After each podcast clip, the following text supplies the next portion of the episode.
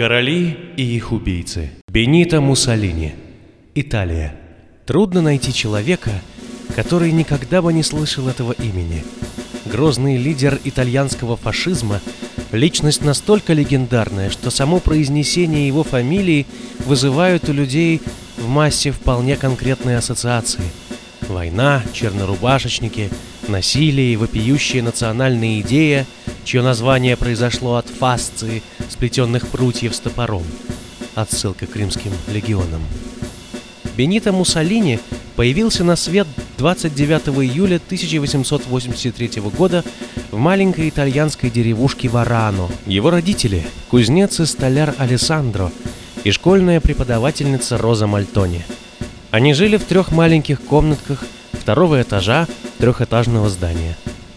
Отец не получил образования, но всегда интересовался политикой и не признавал теологию.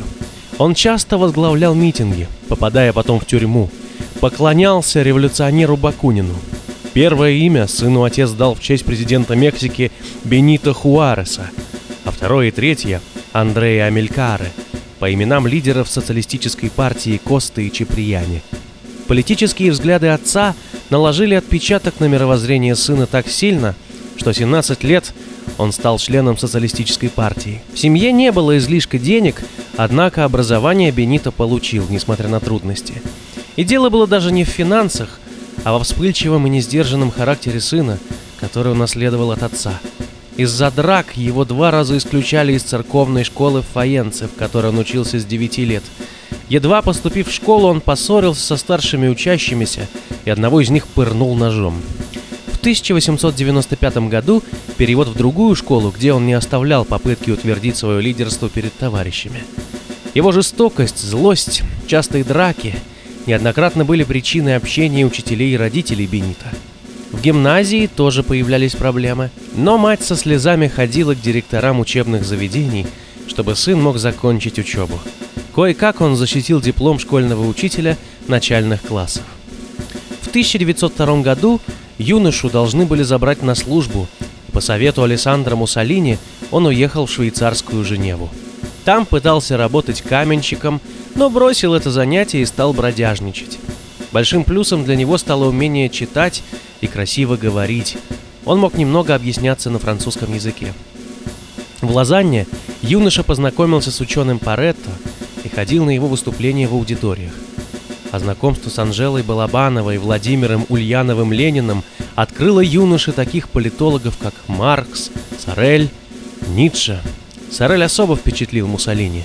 Его работы о низложении либеральной демократической идеи насилием без моральных рамок нашли горячий отклик в сердце юноши.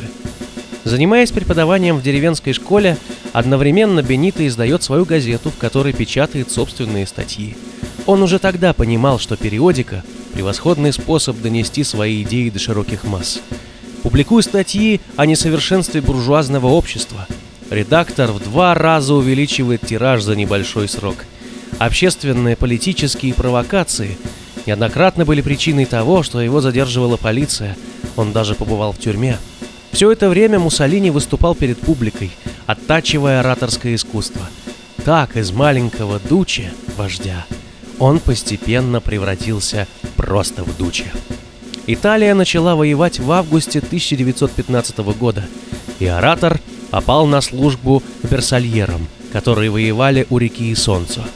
Бенито отличался храбростью и оптимизмом, но через три месяца он заболел тифом и оказался в больнице. В феврале 1916 года ему присвоено капральское звание.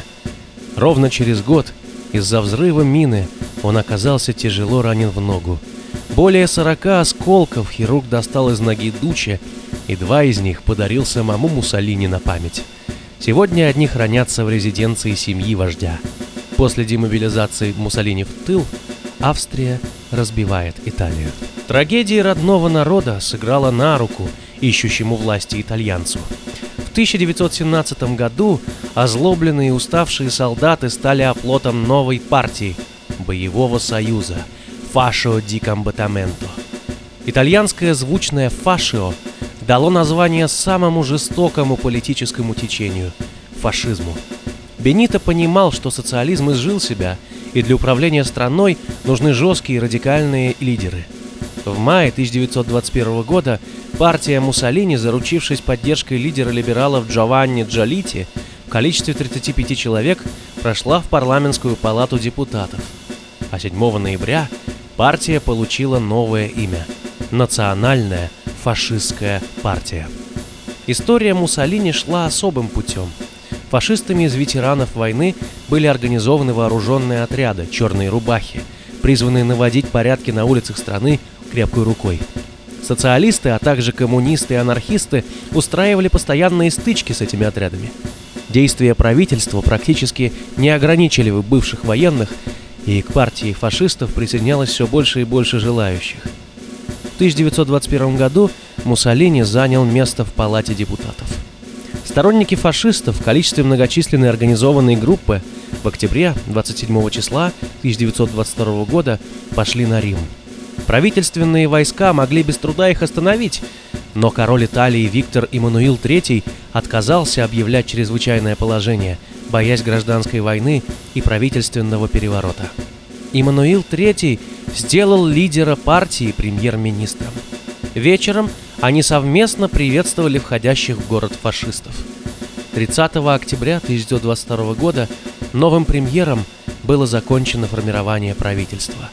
Парламент под давлением выразил доверие вновь организованному кабинету министров. Муссолини была предоставлена вилла. 10 апреля 1923 года Муссолини был на встрече в Ватикане с кардиналом Пьетро Гаспари. Он дал ему обещание избавить страну от коммунистов и вернуть христианство в образе распятия Христа в школы и суды. В результате хитроумных манипуляций Ватикан поддерживает фашизм и получает статус отдельного государства. Далеко не глупый и дальновидный лидер понимал, что одними угрозами и подавлением народ не накормить. Он начал период восстановления экономической и социальной жизни в стране. Чтобы уменьшить безработицу, в рамках «Зеленой революции» он курировал постройку более пяти тысяч ферм и пяти сельхозогородов. В связи с этим были осушены и заняты понтийские болота. Программа мелиорации высвободила для крестьян 8 миллионов гектар пахотных полей, где беднейшие крестьяне получили земли. В большом количестве строились больницы. Он практически искоренил сицилийскую мафию, причем чрезвычайно жесткими методами. Государственный режим позволял. Проблема, которую решал Муссолини, заключалась в возрождении Римской империи. Он в рамках Второй мировой войны организовал экспансию вооруженных сил в Эфиопию, Средиземноморье и Албанию. Гражданская война 1939 года вынудила диктатора поддержать националистов, предотвращая победу коммунистов.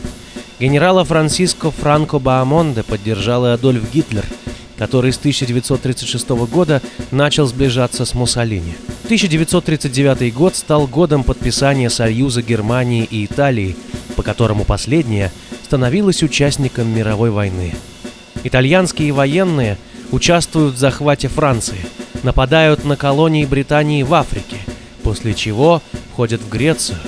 Скоро антигитлеровская коалиция повела наступление по всем фронтам. Италии пришлось отступать, сдавая позиции. В 1943 году британские войска высадились в Сицилии. Гитлер и Муссолини потерпели поражение – Втянутый в войну народ во всем винил своего премьера. Ему вспомнились даже все агрессивные и противоправные действия. В результате вождя фашистов арестовали свои же соратники и отправили его в горы под стражу. Немцы выкрали Муссолини и вошли в Италию. Некоторое время Дуччи был уверен в том, что это конец его режима.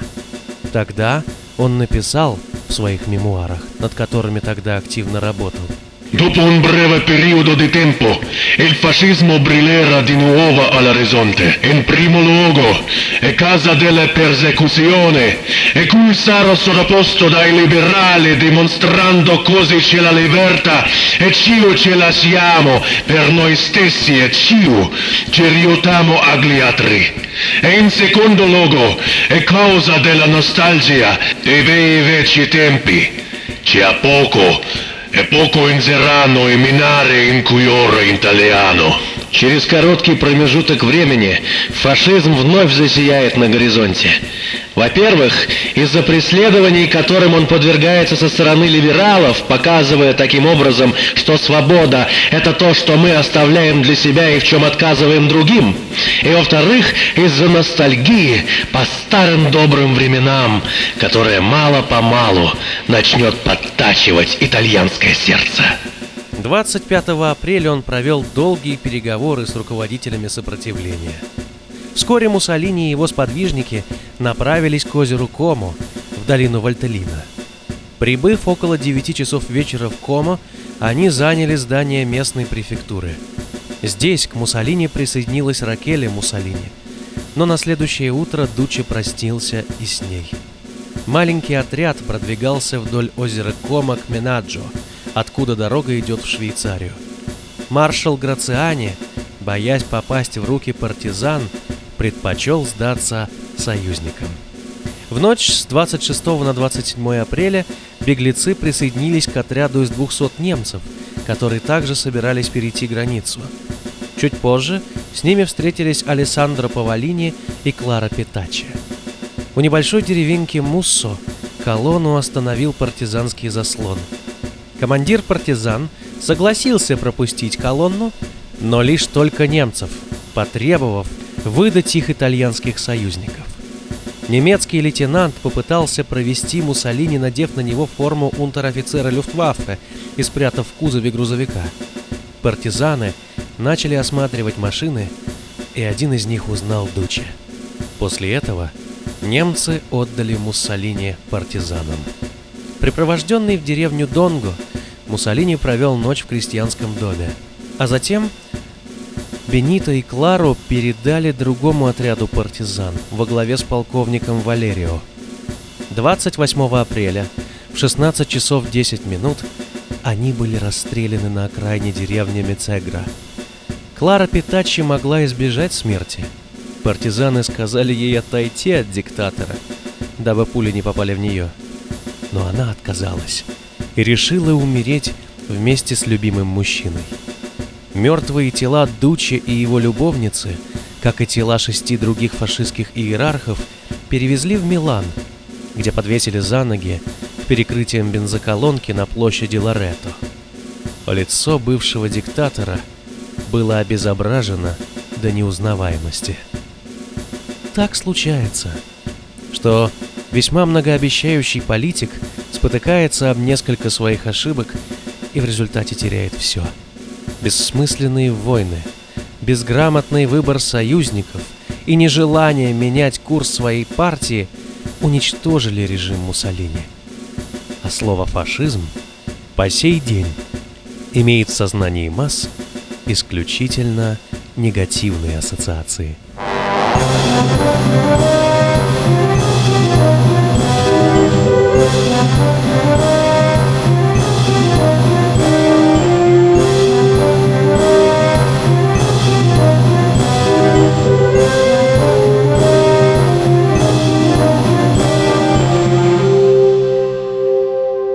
Короли и их убийцы